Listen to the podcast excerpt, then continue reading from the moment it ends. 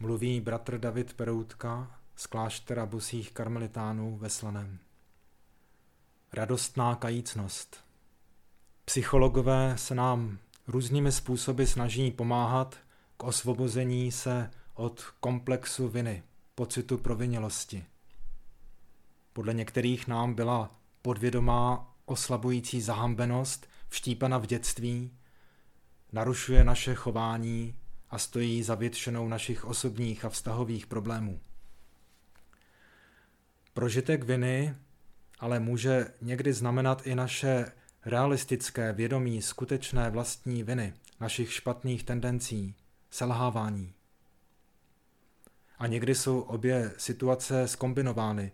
Skutečná vina je prožívána psychologicky nezdravým až neurotickým způsobem. Někteří psychologové berou v úvahu i situaci, kdy jsme se my sami skutečně provinili a jsme za to odpovědní. Pro takový případ doporučují jednoduché řešení. Omluvit se. To je nepochybně dobrá rada. Nevždy nás však omluva z trýznivého pocitu provinělosti fakticky uzdraví a nevždy je komu se omlouvat. Nevždy se lze na druhé lidi obracet se svými omluvami, pokud tkví má provinělost například v mém povšechném vědomí vlastní chronické neukázněnosti. Naším problémem bývá existující vina, již jsme si vědomi, a zde psychologie nic podstatného nezmůže. Cestu nám otvírá náš vztah s Bohem, duchovní život. Učme se především skutečně přijímat základní, uzdravující evangelní pravdu, že náš dlužní úpis byl smazán, hřích byl sňat, vina byla smyta, naše prokletí bylo jednou provždy zlomeno. Kajícníci jsou Bohem ospravedlněni, přijati, je nám darován pokoj. Pokud jde o naši morální nedokonalost, nezbytnou je jistě naše moudrá snaha do budoucna pracovat sami na sobě. Zkušenost ale učí, že trýznivé pocity provinělosti nám přitom nepomáhají. Někde nás dokonce od Boha odvádí. Zoufalství není správný životní pocit. Vzpomínám se na jednu osobu, která kvůli chronickým pocitům provinělosti nejprve nechodila k svatému přijímání a nakonec přestala chodit do kostela úplně. Učme se tedy spolu s kritickou sebereflexí a s nápravnými snahami především vědět a přijímat, že jsme ospravedlnění viníci, svatí hříšníci. Pokoj vám, říká svým nedokonalým učedníkům vzkříšený pán. Jeden starověký gnostický text o Kristu říká, cituji, způsobil, že ustaly tresty a byčování, stal se známostí i pro nevědoucí, odkrytím pro hledající, posilou slabým, neposkvrněností pošpiněným. To on je pastýřem, jenž ponechal 99 ovcí, které nezbloudily, šel a hledal tu, která zabloudila. Zaradoval se, když je naleznul. Jsme snad touto lásky plnou boží amnestí zváni k tomu, abychom tudíž hodili kajícnost za hlavu? Nikoli. Pokání je podstatným rozměrem pravdivého duchovního života.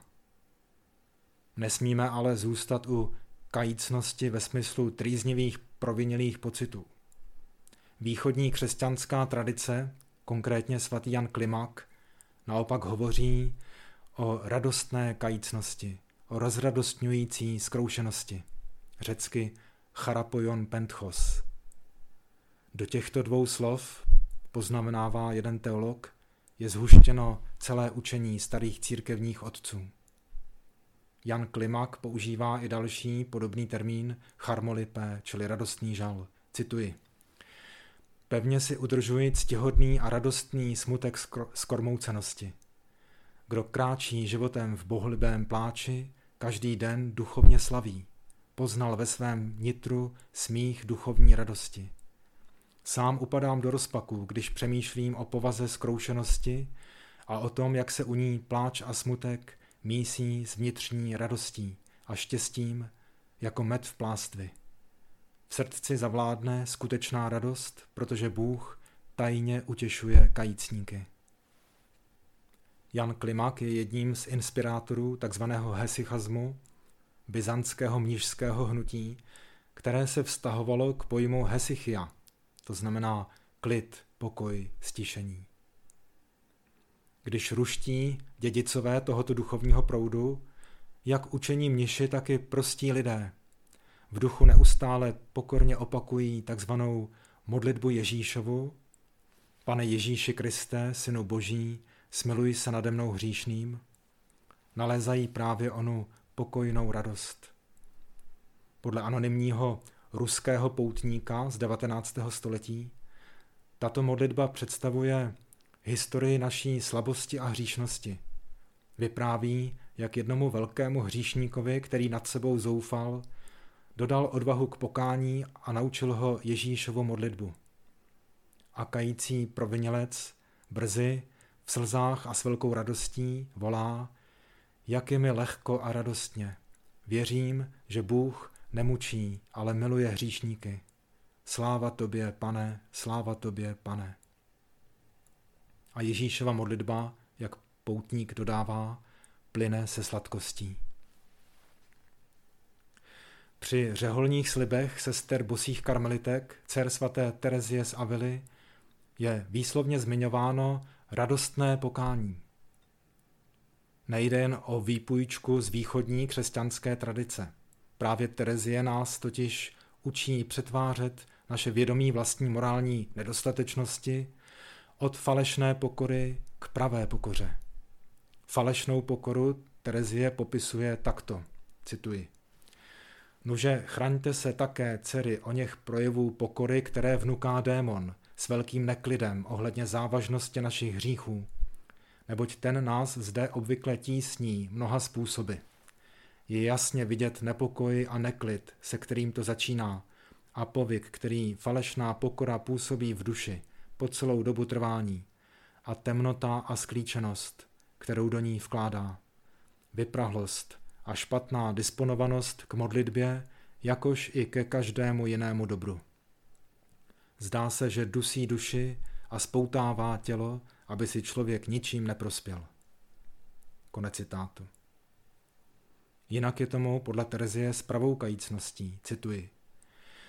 Neboť i když duše poznává svou ničemnost a uvědomuje si velikost své špatnosti, pravá pokora duši nezneklidňuje, ani nezatemňuje, ani nepůsobí vyprahlost, naopak, laská ji sklidněním, jemností, světlem. Pokora nezneklidňuje, neznepokojuje, ani nerozrušuje duši, nýbrž přichází s pokojem a příjemností a klidem. Nebouří duši, ani ji netísní, spíše ji rozšiřuje a činí schopnou více sloužit Bohu. Terezí použitý španělský výraz pro klid, sosiego, znamená také stišení. Stišme se někdy v čas meditace tímto způsobem. Jednoduše, mlčky a pokorně spočiňme v propasti své bídy, ve které se uskutečňuje propast božího milosedenství. Tyto dvě nezměrné propasti existují jedna pro druhou a obě spolu splynou. Můžeme se takto stišit například při díku vzdání po svaté zpovědi nebo i kdykoliv jindy. Vždyť Bůh dává stále své odpuštění a lásku. Tiše s pokorou a s radostnou kajícností spočívejme v absolutním a neodvolatelném božím ano k naší existenci. Je to uzdravující. Podcast u Ambonu pro vás připravuje Fortna. Každé pondělí a pátek na Fortna EU a na Spotify.